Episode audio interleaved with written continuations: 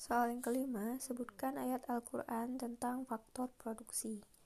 Ada 3 ayat yang berkaitan dengan faktor produksi. Yang pertama, ayat yang berkaitan dengan faktor produksi tanah dalam surah As-Sajdah, yang artinya, dan apakah mereka tidak memperhatikan bahwasanya kami menghalau awan yang mengandung air ke bumi yang tandus, lalu kami tumbuhkan dengan air hujan itu tanaman yang daripadanya makan hewan ternak, dan mereka sendiri, apakah mereka tidak memperhatikan?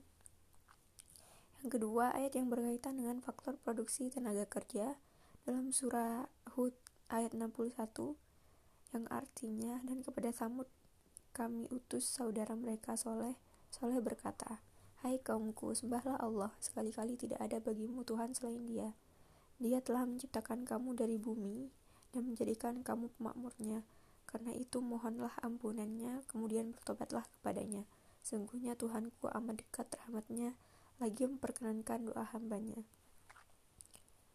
Yang ketiga, ayat yang berkaitan dengan faktor produksi modal dalam surah Al-Baqarah ayat 272, yang artinya, bukanlah kewajibanmu menjadikan mereka mendapat petunjuk, akan tetapi Allah lah yang memberi petunjuk, memberi taufik siapa yang dikehendakinya, dan apa saja harta yang baik yang kamu nafkahkan di jalan Allah, maka pahalanya itu untuk kamu sendiri.